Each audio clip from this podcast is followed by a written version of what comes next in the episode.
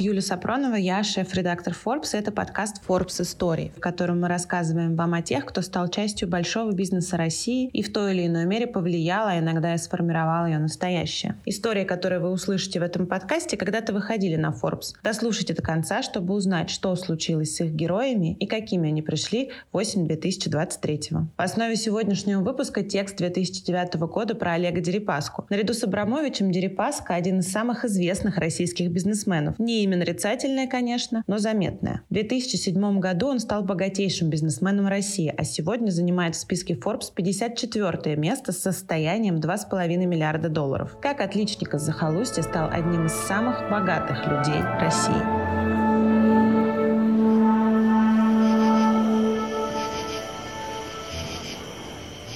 Летней ночью у здания школы номер два в Усть-Лабинске остановился автомобиль представительского класса.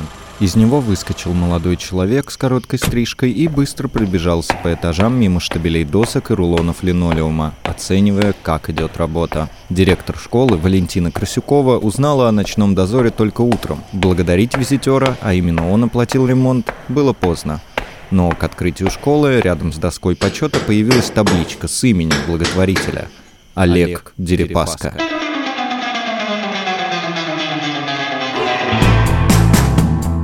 В Усть-Лабинске, это Краснодарский край, хозяин базового элемента и русала провел детство и юность. Ученики школы номер два на классных часах обсуждают теперь биографию выпускника 85 -го года наряду с биографиями Петра I, Адольфа Гитлера и Руперта Мердока.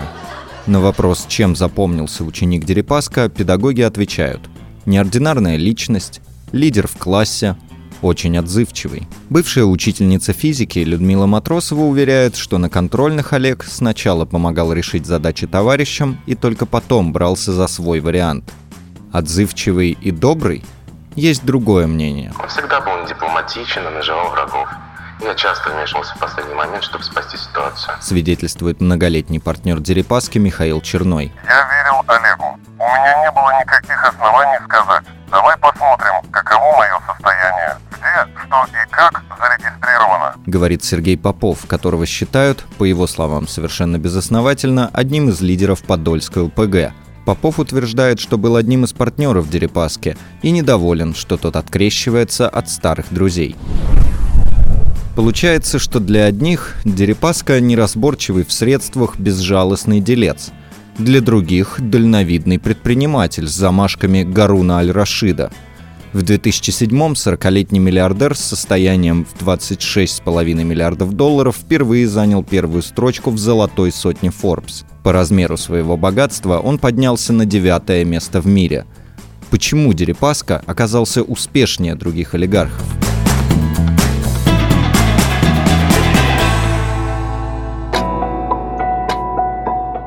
Как можно измерить успех? Для героев наших историй принято оценивать его по объему активов. И чем больше, тем лучше. Успех, как говорят, это совокупность таланта, приложенных усилий и удача. И чем больше людей вовлечено в процесс, тем, вероятно, внушительнее окажется результат. В этом подкасте у меня есть помощники, и они говорят сами за себя. Более того, как пишет коммерсант, по подсчетам IDC, в 2021 году объем международного рынка искусственного интеллекта составил 383 миллиарда долларов. Рост 20% по сравнению с 2020 годом. И, по мнению экспертов, эта тенденция будет сохраняться, а возможно и ускоряться. В России, по данным цифровой экономики, Объем рынка искусственного интеллекта в 2022 году вырос на 15% и составил около 635 миллиардов рублей. Но, конечно, искусственный интеллект пока не может управлять собой сам и сам генерировать деньги. Зато он может помогать вам решать множество разных задач. Привет. Это заботливая Агата. Вы уже слышали мой голос в предыдущем выпуске. В этом выпуске я тоже исполняю одну из ролей, а мои коллеги помогают в этом Агате и Глебу. Привет! Это я, Тарас. Синтезирующий голос с помощью платформы Salute Speech и услуги Your Voice от команды Sber Devices. Нас тут таких очень много, в библиотеке готовых голосов Your Voice десятки разных по возрасту, настроению и характеру персонажей. Но если нужно нечто особенное, можно всего за месяц создать новый голос и синтезировать им любой объем текста. Применение для речевых технологий можно найти любое. Ограничение лишь в фантазии оператора. То, как придумали их применять мы, вы слышите в этом подкасте. Попробовать сделать то же самое можно, перейдя по ссылке в описании к этому выпуску, где, к слову, найдете и подробную информацию о платформе Salute Speech и услуги Your Voice. А теперь возвращаемся к истории. Физика брошена ради цветного лома. Я вдруг страшно захотел читать и обнаружил, что толстую книгу страниц 300 или 400 проглатываю за день, за два. Учебник математики я мог прорешать за неделю рассказывает Дерипаска в презентации, по которой учителя школы номер два ведут классные часы. Школу Олег окончил с единственной четверкой в аттестате за сочинение. По физике и математике он был вне конкуренции. Иногда выигрывал все районные олимпиады разом по физике, химии, математике. Говорится в тех же материалах к классным часам. Здравствуйте, товарищи! Сегодня в Москве начала работу первая сессия Верховного Совета СССР 11 созыва. В 1984-м Дерипаска с двумя одноклассниками и учителем Матросовой поехали в Майкоп на Краевую Олимпиаду. Жили в общежитии пединститута. Готовили манную кашу, варили картошку и сосиски в ковшике, которые оставили студентки, уехавшие на каникулы. Победить на Краевой Олимпиаде Дерипаске не удалось но запаса знаний хватило, чтобы с первого раза поступить на физфак МГУ. У нас на курсе было несколько талантливых ребят. Они выделялись скоростью и структурированностью мышления. Дерипаска был одним из них. Вспоминает однокурсник Дерипаски, бизнесмен Игорь Аверьянов. Характерный пример. На одном из старших курсов группа Дерипаски сдавала квантовую электродинамику. Половину группы вынесли с экзаменов. Дерипаска, не посетивший ни одной лекции, на экзамен не явился, но потом просидел несколько суток в библиотеке и, как говорит Аверьянов, пошел, сдал, получил свои 5 баллов. Усидчивостью Дерипаска отличался с детства. Он рос без отца, который погиб, когда мальчику был всего год. Отточенное на физфаке умение поглощать гигантские объемы информации пригодилось в дальнейшем. В 94-м Дерипаска в возрасте 26 лет стал гендиректором Саяногорского алюминиевого завода. Саяногорск. На этот раз плакат точен. Действительно, Саянский алюминиевый строит вся страна. Приезжают целыми семьями.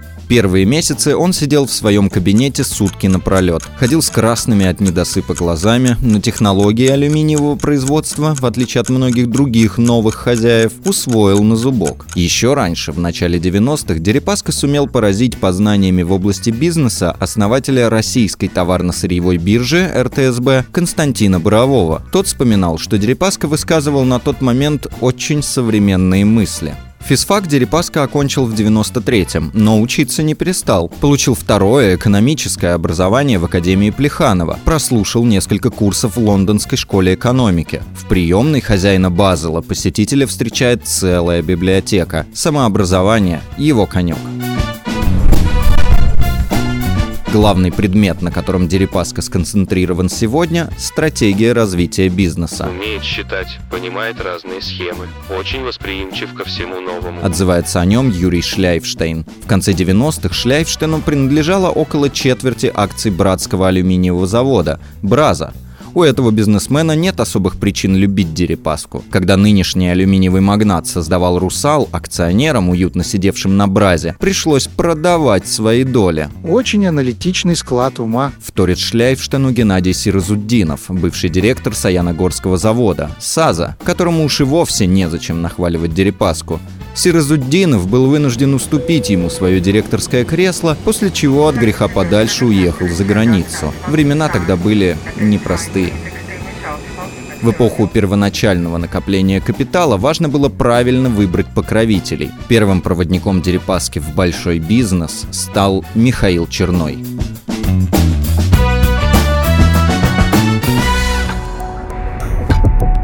Захват первого завода.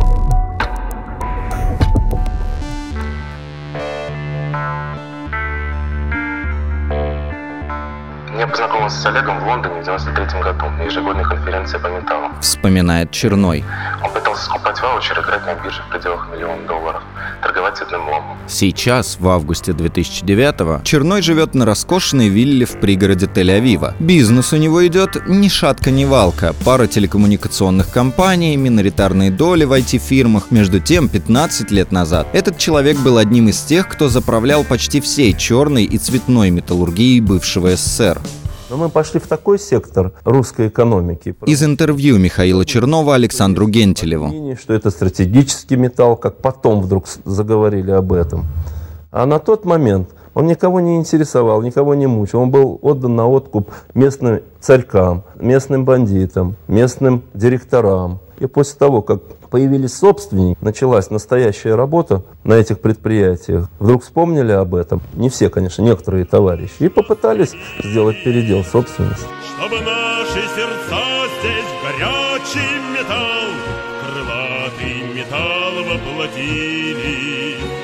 После краха централизованной экономики бывшие гиганты советской индустрии оказались во власти структуры под названием Trans World Group, TWG. Она поставляла на заводы сырье и забирала готовую продукцию, оплачивая лишь услуги по переработке. Понимаем, что заводом руководят мафия, да. братья черные и все остальное. И нам это все не, безинтересно, не безразлично.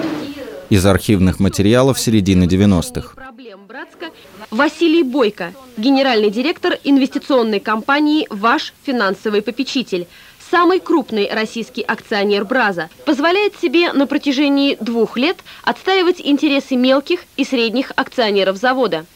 Решать нужно сейчас. Не допускать этой ситуации нужно сейчас. Завтра будет поздно. Если бы не толлинг, так называлась схема, используемая TWG, то в 94-м экспортная выручка алюминиевых заводов превысила бы 3 миллиарда долларов. В реальности она составила от силы 40% от этой суммы. Вся прибыль оседала в офшорах TWG, делами которой в России заправляли Лев и Михаил Черные, цеховики из Ташкента, перебравшиеся в конце 80-х в Москву. Одним из таких нужных людей был и Шамиль Торпищев. Несмотря на кажущуюся малозначительность своего поста, министр спорта, он, тем не менее... Из программы «Итоги» на НТВ 1997 года. Считался его любимцем. Обратите внимание, как бесцеремонно Шамиль Торпищев берет президента России за руку. Как полагают наши источники в правоохранительных органах, именно Торпищев сыграл важную роль в подключении криминальных структур, в частности измайловской группировки, к охране на территории России интересов братьев Черных, владельцев Transys Commodities, компании, которая почти безраздельно контролирует теперь алюминиевый рынок страны. На фотографии, опубликованной в абсолютно легально издаваемом журнале «Теннис Плюс», запечатлена дружеская компания, которая состоит, если ее внимательно рассмотреть, из весьма любопытных людей. Помимо Шамиля Торпищева, здесь изображен Алик Тахтахунов, человек, широко известный в московском криминальном мире под кличкой Тайванчик. Другой – один из лидеров измайловской преступной группировки Антон Малецкий. Зарубежную часть бизнеса курировали лондонские трейдеры Саймон и Дэвид Рубины. Возглавлял организацию Лев Черной. А у отвечавшего за связи с чиновниками и за работу с заводами Михаила была, по его словам, 25% доля во всех доходах группы. В Дерипаске в 93-м принадлежало несколько трейдерских компаний и место на РТСБ Борового. Арик Красно, вице-президент ЭОС, как-то отказал Дерипаске в кредите на миллион долларов потому что не знал этого парня не доверял им. Вспоминает Черной. Черной как раз искал тогда динамичного управленца для своего алюминиевого бизнеса. Компания хотела контролировать не только экспорт, но и производство металла. А молодой трейдер Дерипаска был полон амбиций. Черной увидел в нем себя самого в молодости – с Олегом завязалась дружба. Я пригласил его к себе в Париж, поводил по ресторанам, показал красивую жизнь. Вместе с Дерипаской Черной летал в США, ввел его в свой круг. Молодой торговец металлом уже в качестве партнера Чернова и TWG приступил к скупке акций у рабочих и других акционеров СААЗа. По другой версии, которую изложили Forbes два серьезных игрока на алюминиевом рынке 90-х, Дерипаска пришел к Черным с предложением о сотрудничестве, уже скупив около 10% акций СААЗа. Сам Дерипаска не стал давать комментарии для статьи Forbes. 26 ноября 1994 года. Отряды Беслана Гантемирова, противника Дудаева, при участии российских военных штурмуют столицу Чечни. Вот так одна из бронеколонн входила в Грозный. Как бы то ни было, к ноябрю 94-го структуры TWG и компании Дерипаски сколотили достаточный пакет акций СААЗа для принятия решений на собрании акционеров. Дерипаска был не единственным кандидатом, но он оказался самым настойчивым. Олег практически умолял меня сделать его директором СААЗа. TVG хотел назначить своего кандидата, но я организовал назначение Олега. Утверждает Черной и признает, протеже толково распорядился путевкой в большой бизнес. Связи оставил ему я, он успешно их развил. И с той семьей, членом которой он стал, его тоже познакомили люди из нашей бизнес-группы. Женитьба на внучке Ельцина.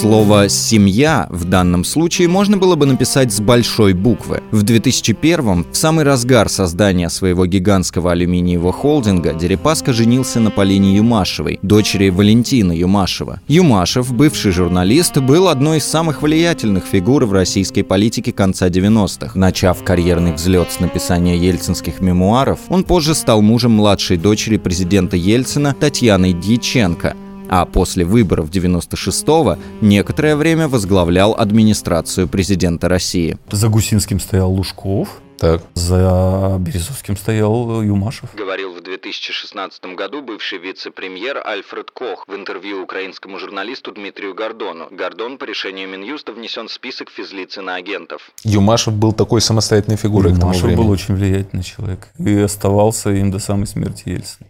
И Путин в значительной степени это проект Емашева, конечно. Эмпирически было ясно, что он очень сильно влияет. Может быть, нарождающийся роман с э, Татьяной угу. тоже э, был частью той силы, которая э, позволила ему обрести это влияние. Татьяна очень влияла на отца.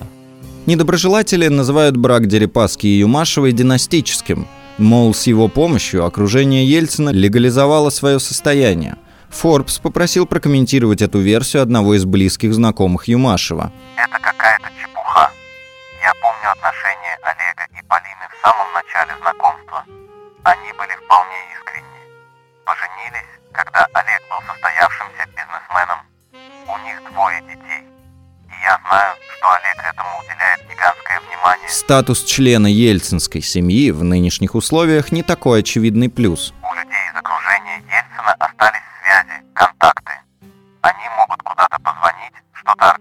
Продолжает собеседник Forbes. Но эти возможности не безграничны.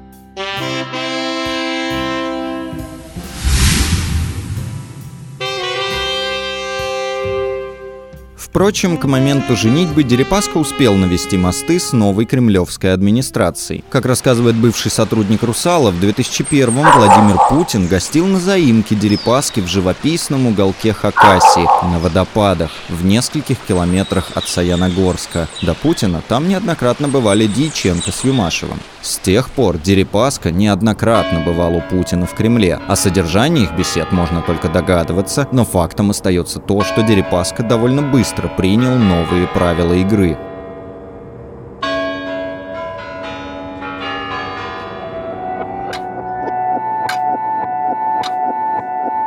У Дерипаски нет совести, утверждают его враги.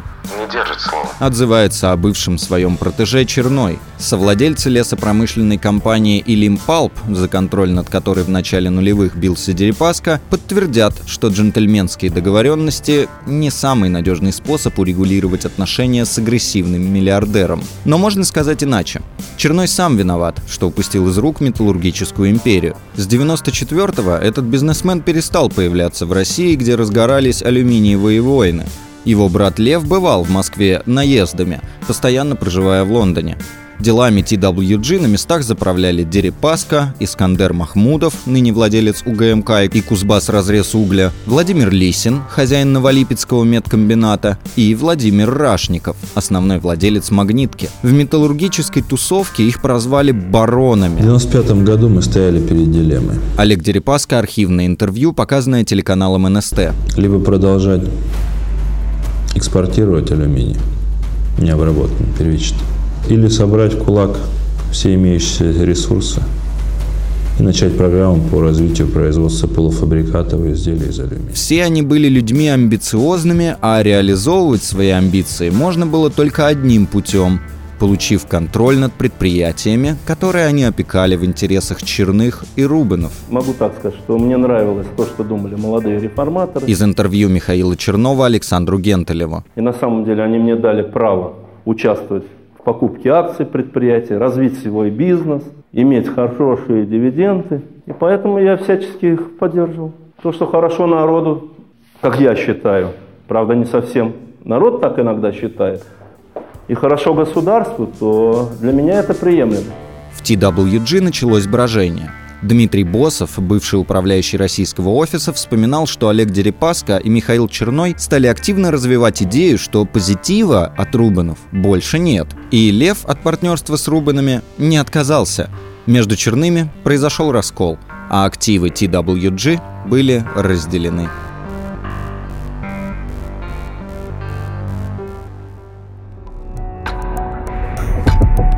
Война с партнерами.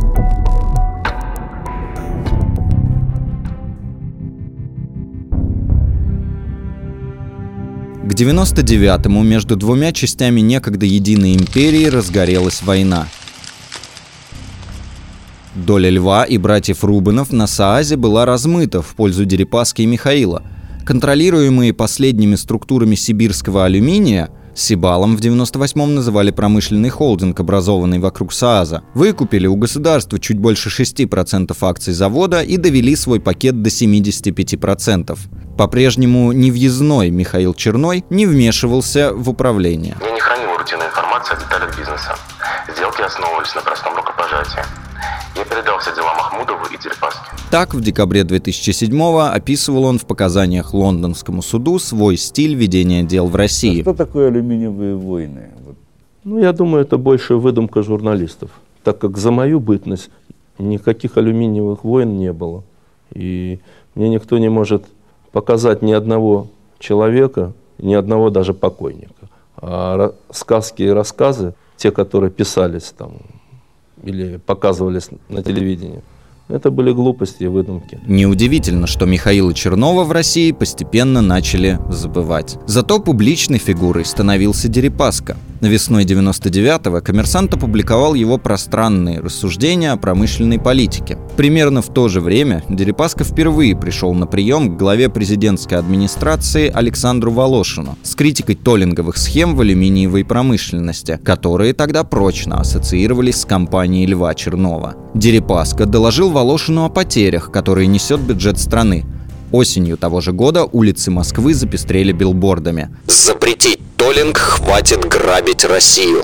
Атака возымела успех. Лев был очень обеспокоен. Он решил, что надо продавать, а то вообще останешься без всего. Вспоминает Босов. Дело было не только в билбордах. Дерипаска и Михаил Черной установили контроль над украинским Николаевским глиноземным заводом. Союзник Сибала Альфа Групп подбиралась к Ачинскому глиноземному комбинату. Заводом TWG не хватало сырья для работы на полную мощность. Если производство начнет падать, рассуждал Лев Черной, Дерипаска, используя свои связи в Кремле, сумеет перехватить контроль над ними. Начались переговоры о принадлежащих Льву с Рубанами 30% акций братского алюминиевого завода и около 40% Красноярского Красноярского. Но, к разочарованию Дерипаски и Михаила Чернова, эти пакеты были проданы не им, а Борису Березовскому и Роману Абрамовичу, бизнесменам, которые тоже пользовались покровительством Дьяченко и Юмашева.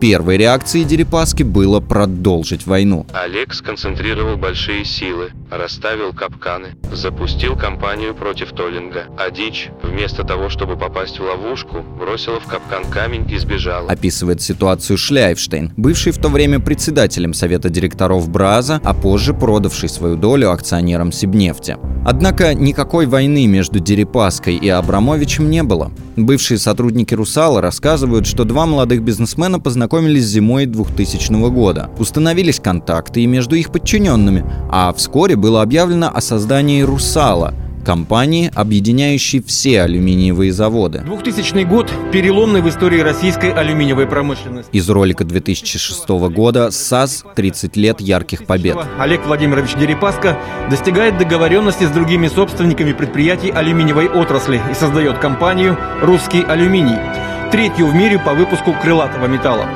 Ключевой завод компании – Саяногорский алюминиевый. Конфликты в отрасли прекращаются. Компания уверенно, динамично растет и развивается.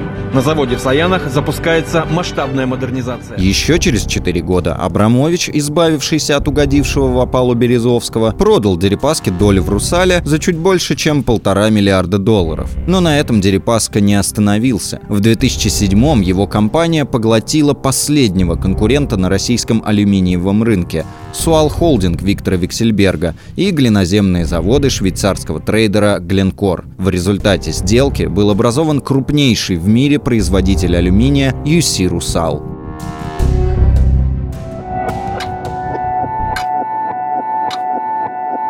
Подобно Абрамовичу, в миг забывшему о Березовском, Дерипаске тоже нужно было подчистить прошлое. Развод с Михаилом Черным оказался драматичным. Вот что рассказывает Черной – Ключевая встреча бывшего ментора с Дерипаской произошла в марте 2001 в лондонском отеле Лейнсбороу. Дерипаска рассказывала о создании «Русала». Черной задал вопрос о дивидендах, и, по его словам, Дерипаска на это ответил. Прежде чем говорить о дивидендах, нужно договориться, что никто не продает свой пакет на сторону. Мол, по информации Дерипаски, Черной вел переговоры с Виксельбергом об уступке своей доли в Сибале и Русале. Партнер поспешил заверить его, что это неправда, но тут же спросил у Дерипаски, не готов ли тот сам выкупить его долю.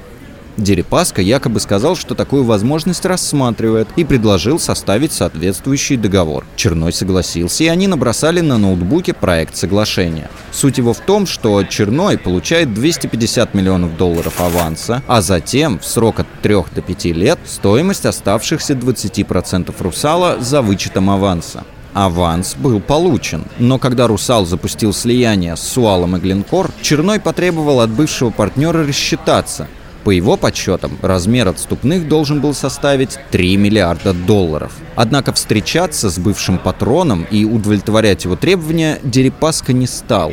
Черной подал в суд. Тысячи людей знали о наших с ним партнерских отношениях. Возмущается теперь израильский бизнесмен. Однако в тех материалах, которые Черной предоставил в лондонский суд и с которыми его адвокаты разрешили ознакомиться Forbes, подпись Дерипаски стоит лишь на одном документе, касающемся распределения долей в Русале, том самом, составленном в гостинице «Черновике», который содержит многочисленные опечатки.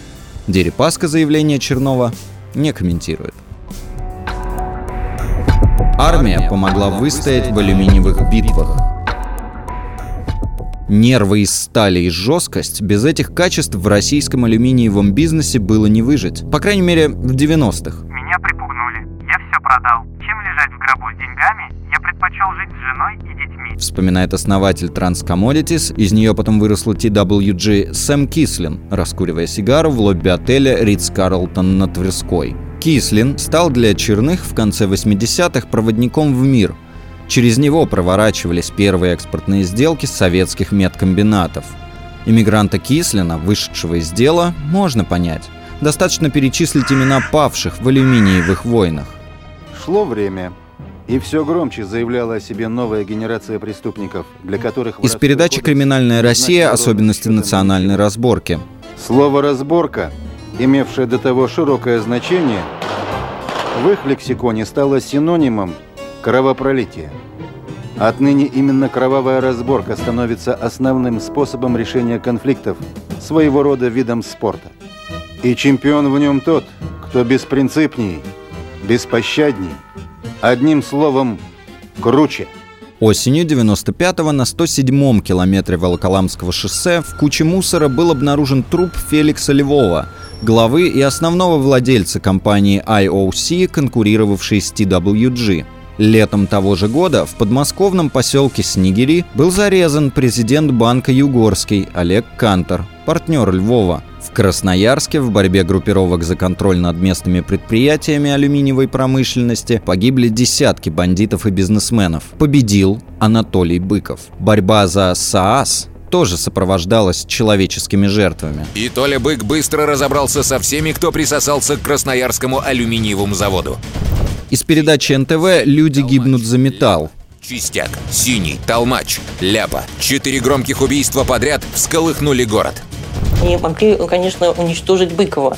Но в итоге Быков их сам уничтожил поодиночке. Началась вот эта вот алюминиевая война, там очень много трупов сразу со всех сторон. Бывшему участнику школьных олимпиад по физике предстояло завоевывать авторитет в весьма агрессивной среде. Для Дерипаски все могло сложиться иначе, если бы не служба в армии. Уже после первого семестра в университете стало ясно, что курс Дерипаски идет служить. В мае 86-го его призвали. Уходили субтильные мальчики, вернулись зрелые мужики, немного, правда, диковатые. Свидетельствует выпускник физфака Аверьянов. Многих студентов МГУ направляли отнюдь не в элитные части. Дерипаска после школы сержантов попал во вспомогательное подразделение ракетных войск стратегического назначения на границе с Китаем. Этот гарнизон занимает особое место. Первая советская баллистическая ракета стартовала отсюда – как и первый... Из документального фильма советского телевидения о ракетных войсках стратегического назначения 1984 года. Звуки оркестров никогда не проникают сюда. Но отсюда стук шагов, мне кажется, должен бы разноситься на весь мир. Можно ведь и так сказать о каждом из наших расчетов. Идут дежурные по планете. Часовые земли. У Дерипаски под началом 102 человека. 95 из них из Средней Азии. Будущий миллиардер муштровал их на плацу. По свидетельствам очевидцев, прогресс был. Армия – это тест на выживание, резюмировал позднее Дерипаска. Смирно! Но и с такой школой он далеко не сразу научился производить впечатление на контрагентов – Гендиректор СААЗа Сиразуддинов поначалу не принял Дерипаску всерьез. Секретарь сказала, что меня ждет какой-то акционер. Вошел мальчик и начал что-то предлагать. Рассказывает бывший глава СААЗа. Директор, у которого и без акционеров голова шла кругом, Дерипаску отшил. Но не прошло и полугода, как мальчик занял его кабинет, а Сиразуддинов на 4 года уехал в Аргентину.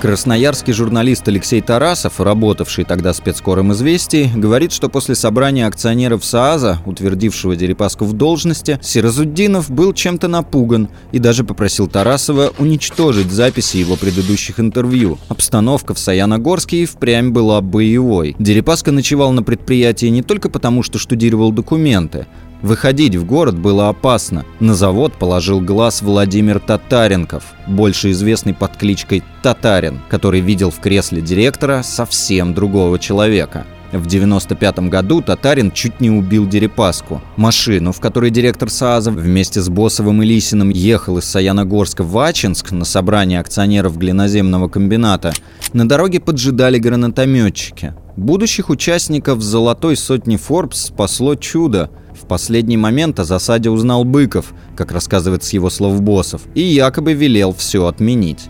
Татарин был вынужден подчиниться. Анатолий Быков обвиняется в организации серии убийств на территории края и в отмывании денег. Главный свидетель обвинения – криминальный авторитет Владимир Татаренков по кличке Татарин или Китаец. Из выпуска телеканала НТВ от 12 февраля 2000 года. Татаренков был главарем банды киллеров, выполнявших заказы Быкова на убийство своих конкурентов. Своему бывшему подельнику Татарин направил видеописьмо. В Москве убили Скоробогатого Сергея, Назаровского парня, вашего земляка. По вашему приказу убили, я знаю кто. Этого всего, названных этих фамилий, хватит вам на пожизненное заключение. Враги растоптаны. Одного везения мало – Говорили, что за Черными и Дерипаской маячит тень людей не менее грозных, чем татарин. В 2000-м Джалол Хайдаров, работавший на Черных и Искандера Махмудова, написал в исковом заявлении в один из окружных судов Нью-Йорка, что за безопасность бизнеса Чернова отвечал лидер Измайловской ОПГ Антон Малевский трепет не только у бизнесменов, но и у бывалых урок. Когда достиг авторитета и стал бригадиром бригады... Из материалов YouTube-канала «Чужая планета». Измайловских, Малевский начал собирать под свои знамена бывших сослуживцев афганцев-десантников. Практически никто не отказался помогать тому в рискованном деле, так как барыши предлагались немалые. И уже вскоре под руководством Антона была рота бесстрашных десантников с боевым опытом, а применять его... В показаниях Чернова британскому правосудию утверждается, что в конце 90-х Малевский был бенефициаром 10% Сибала. В 2001-м Малевский разбился, прыгая с парашютом в Южной Африке. Дерипаска всегда отрицал, что с этим человеком у него были общие дела. Еще одним бенефициаром Сибала с долей в 10% называет себя Сергей Попов. Он показал корреспонденту Forbes бумаги, в которых фигурирует в качестве партнера Дерипаски по алюминиевому бизнесу. В 90-м году Попов был осужден на три года заключения по обвинению в вымогательстве, что дало повод причислить его к организованной преступности. В 98-м дело о рэкете было отправлено на пересмотр, и суд Попова полностью оправдал за неустановлением события преступления. Попов настаивает на том, что и сегодня обладает правами на 10% во всех бизнесах базового элемента. Почему же тогда Дерипаска единственный официальный владелец Базела? Олег нас попросил, сказал, что когда он один, ему легче со всеми договариваться. Утверждает Попов. А за нами с Антоном Малевским тянется шлейф ужасных слухов. Это было логично. Мы сказали, хорошо, мы спрячемся. Владелец «Русала» стоит на том, что покончил с воровством на Саазе, поддержав местную милицию, которая рьяно взялась за борьбу с криминалом, и пойдя в наступление на Татаренкова.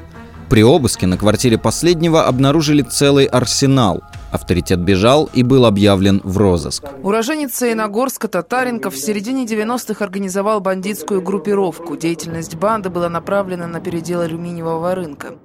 Из материалов телеканала ТВ-7. Были арестованы в 94-м, однако самого Татаренкова поймать не удалось. Авторитет скрылся от законов Греции, где был пойман в 99-м и осужден на 14 лет тюрьмы. Помимо Татарина, Дерипаски досаждали местные власти. Но это до поры до времени. Главный его противник, мэр Саяногорска Сергей Бондаренко, в 2000-м получил три года колонии, условно, за мздоимство. Жена Бондаренко передала Forbes, что муж не хочет ворошить прошлое, так как они и так достаточно пострадали. Вениамин Стрига, ближайший сподвижник Бондаренко, глава местного телеканала и одно время представитель президента России в Хакасии, был вынужден уехать за границу. Адвокат Стриги Юрий Орехов заявил Forbes, что его клиента пытались похитить и убить. Группа Дерипаски не даст шансов на цивилизованный суд. Написал Стрига в ответ на запрос Forbes. Именно Стрига запустил в широкий обиход байку о том, как Дерипаска в первые дни своего директорства ходил по цехам СААЗа в тренировочных штанах с вытянутыми коленками и выявлял точки продажи спирта. Нападки со стороны Стриги сильно раздражали Дерипаску, вспоминает один из сотрудников «Русала». В 2003-м перебравшийся в Москву Стрига опубликовал на своем сайте очередную обличительную статью про алюминиевого магната, после чего хакасская милиция возбудила против автора уголовное дело. Подразделение хакасского ОМОНа, приехавшее в столицу арестовывать Стригу, уехало ни с чем. Личный враг Дерипаски к тому времени покинул страну. У Дерипаски ментальность бойца, с такими бессмысленно бороться, с ними можно только договариваться. Резюмирует Аверьянов.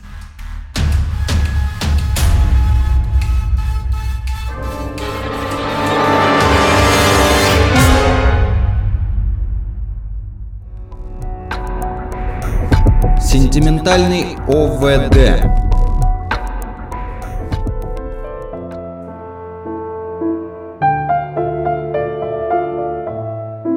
Безжалостный к врагам, Дерипаска не миндальничает и с подчиненными. Бывшие сотрудники Базела рассказывают, что до недавнего времени топ-менеджеры ходили на встречи с ОФД, шефа принято называть по инициалам, с диктофоном. Чуть наклонив голову и глядя из-под лобья, Дерипаска говорит быстро и тихо. Перебивать и задавать уточняющие вопросы не принято. Он вникает во все детали и в любой момент может проверить, как исполнены его указания. В «Русале» рассказывают о самой короткой карьере в компании. Одна из секретарш, выйдя в первый день на работу в 9 часов, не смогла выполнить какое-то поручение и в 11 утра была уволена. Хозяин Базела не жалеет и себя. У него в офисе рядом с рабочим кабинетом есть еще один, где он, грубо говоря, живет. Там койка стоит. Уверяет Аверьянов. Образ жизни Дерипаски – постоянная экспансия. Из российских корпораций по скорости роста бизнеса соперничать с Базелом может разве что государственная Роснефть, патронируемая другом Путина Игорем Сечиным. Мало кто знает, что у Дерипаски дом в Японии. Он проводит там много времени, увлекается восточной философией. Рассказывает один из бывших партнеров Дерипаски по алюминиевому бизнесу. В Серафимо-Дивеевском монастыре в Нижегородской области вам могут рассказать о том, как Олег Дерипаска, нередко бывающий в обители, отреставрировал за свой счет одно из зданий, организовал там частную гостиницу и ресторан, а затем передал все это в дар монастырю. Есть у Дерипаски и слабость. Он сентиментален. Своих лучших друзей он позвал к себе в компанию. Говорит учительница химии Анна Зазуля, рассматривая групповой снимок выпускников 1985 года. Юра Рогов работает в его представительстве в Германии. Лёше Савченко он тоже предлагал, но тот отказался переехать в Москву по семейным обстоятельствам. Раз в пять лет Дерипаска устраивает встречи однокурсников. Тем, кто живет за рубежом, оплачивает перелет в Москву и обратно. Последний раз выпускники физфака 93 -го года собирались в январе в форум-холле неподалеку от Павелецкого вокзала – Дерипаска опоздал на два часа, но потом несколько часов просидел вместе с однокурсниками, сдвинув банкетки в комнате для курения кальянов. Сыну одного профессора, преподававшего на физфаке, Дерипаска из личных средств оплатил лечение и реабилитацию после травмы головы. Усть-Лабинской школе в этом году помимо регулярного транша он перечислил 400 тысяч рублей. В городе плохая вода, деньги пойдут на оплату услуг стоматолога для учителей – но выслушивать благодарности Дерипаска не любит. В последний раз Людмила Матросова, учившая Дерипаску физике, говорила по душам со своим учеником в 88 году, когда он вернулся из армии. Они просидели часа два. Дерипаска рассказывала о планах. Он собирался заняться наукой.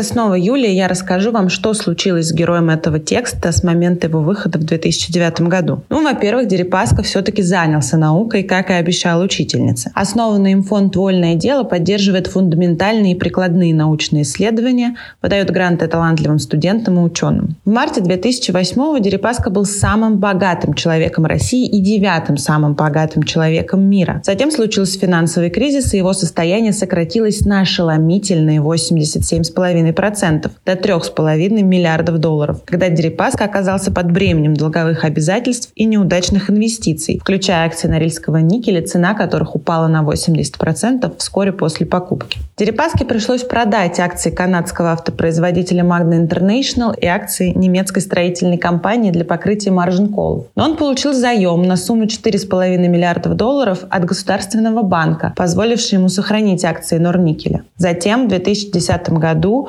Русал объявила о реструктуризации долга, и он вывел компанию на гонконгскую фондовую биржу. На момент IPO Дерипаске принадлежал пакет акций стоимостью более 8 миллиардов долларов, что возвращает его состояние в том году к отметке в 10,7 миллиардов долларов. А еще был конфликт между Дерипаской и другим российским миллиардером Владимиром Потаниным вокруг Норникеля, продлившийся более 10 лет. Но это, пожалуй, история для отдельного подкаста. Напишите нам в комментариях, хотели бы вы послушать ее, ну и вообще не стесняйтесь делиться впечатлениями от нашей работы. Итак, вернемся к Дерипаске. Сегодня его состояние 2,5 миллиарда долларов. Он занимает 54-ю строчку списка богатейших россиян. «Русал» до сих пор составляет основу этого состояния. Производитель алюминия вместе с энергетическими компаниями Дерипаски входит в холдинг EN Plus Group. Через холдинг «Базовый элемент» Олег Дерипаска до введения против него санкций в 2018 году также владел группой «ГАЗ», долей страховой компании «Ингосстрах», австрийской строительной компании